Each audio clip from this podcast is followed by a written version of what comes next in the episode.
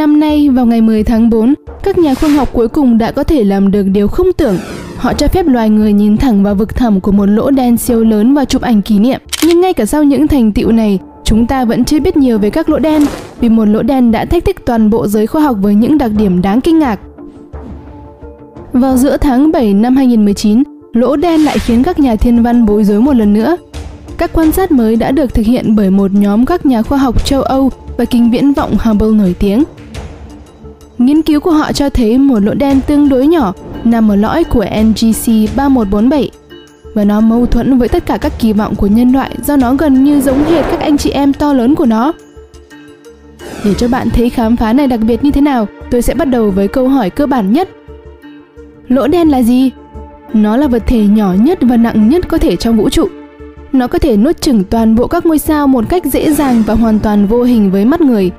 Nhưng đợi một chút, cái thứ khổng lồ ta có thể nhìn thấy và có màu cam trong những bức ảnh đó là gì?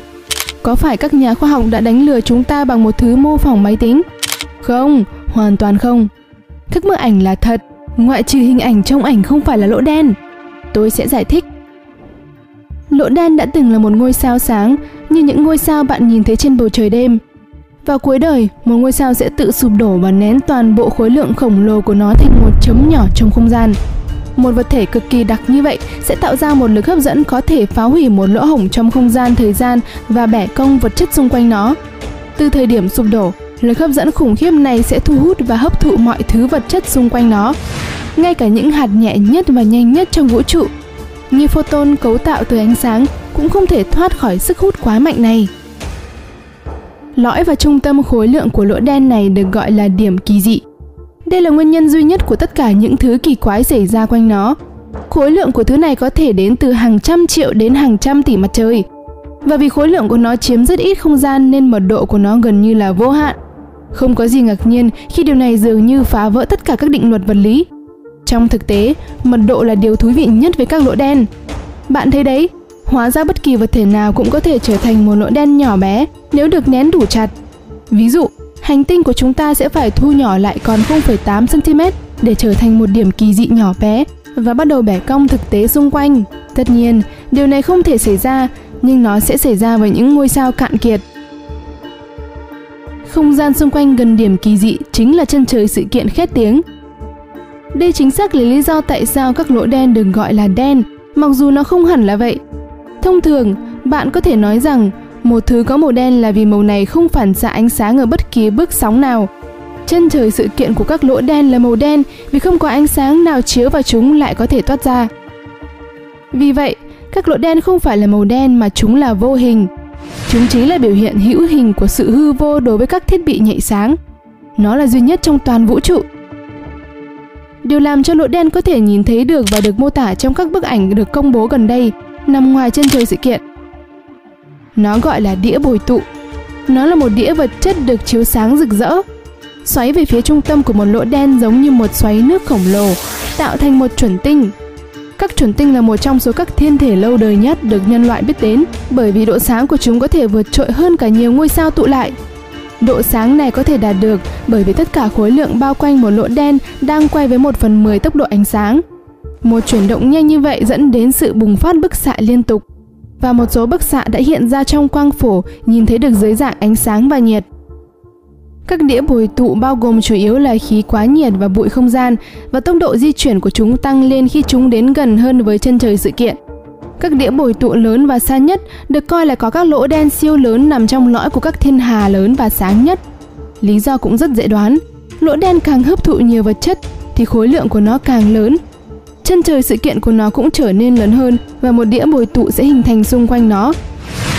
Đây chính xác là lý do tại sao hố đen của NGC 3147 lại rất độc đáo. Lẽ ra không thể như thế mà lại chính là thế. Hãy so sánh một số thiên hà và các lỗ đen trong trung tâm của chúng để giải thích rõ hơn về sự khác biệt này. Ví dụ tiêu biểu nhất sẽ là lỗ đen nằm giữa thiên hà lớn nhất, sáng nhất của cụm sao mà chúng ta biết – Thiên hà này lớn đến mức khó có thể tưởng tượng nếu chỉ sử dụng các con số. Nếu thứ khổng lồ này thay thế thiên hà của chúng ta, nó sẽ không chỉ thay thế giải ngân hà, mà còn một số thiên hà lân cận nữa.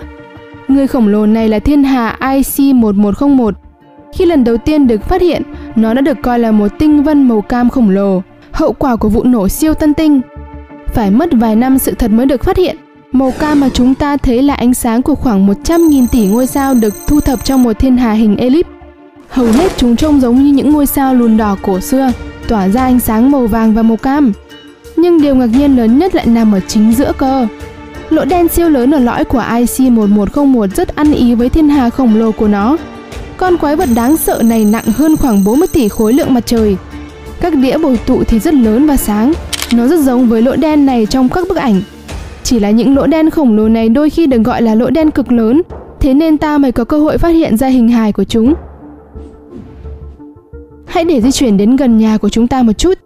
Thiên hà của chúng ta nhỏ hơn nhiều so với IC1101 và không phát sáng như vậy. Giải ngân hà chỉ dài khoảng 100.000 năm ánh sáng. Nghe có vẻ không có gì khi so sánh với đường kính 6 triệu năm ánh sáng của IC1101.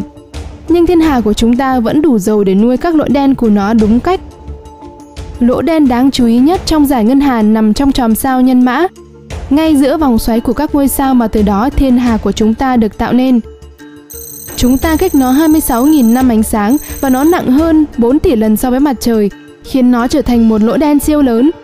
Mặc dù lỗ đen nhân mã bị che khuất bởi những đám mây khí chặn tầm nhìn của chúng ta, các nhà khoa học đã có thể có được một hình ảnh dựa trên sự phóng xạ đến từ đĩa bồi tụ của nó.